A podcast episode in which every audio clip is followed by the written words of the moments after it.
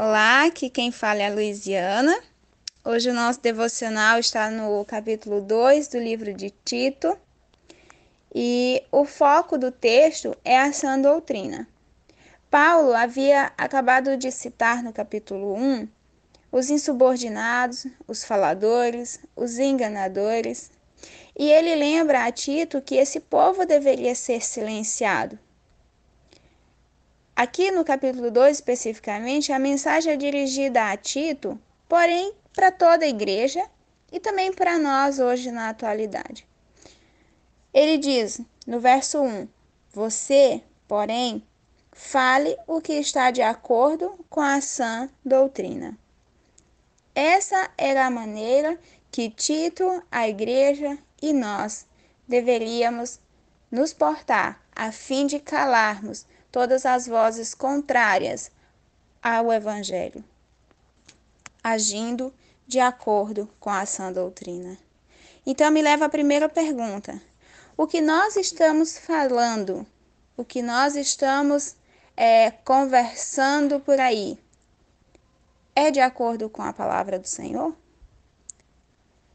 Ele menciona como Tito também deveria se portar diante de alguns grupos ele cita os homens mais velhos.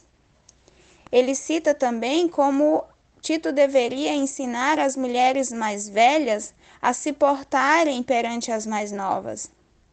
Ele dá instruções também com relação aos escravos, também aos jovens como deveriam se portar.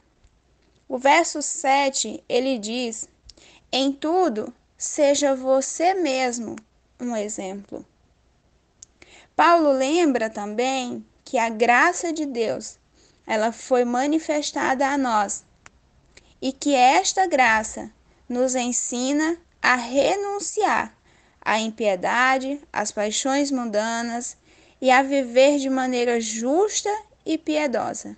Afinal, para isso Cristo morreu, a fim de nos remir de toda maldade e nos purificar para si mesmo. E mais uma vez, ele cita o que também disse a Timóteo no final do capítulo. Ele diz: É isso que você deve ensinar, exortando-os e repreendendo com toda a autoridade. Ninguém o despreze, pois quando nós somos coerentes com a sã doutrina, no falar e no agir, nós calamos qualquer um que se oponha às verdades do reino. Que Deus abençoe a minha e a tua vida.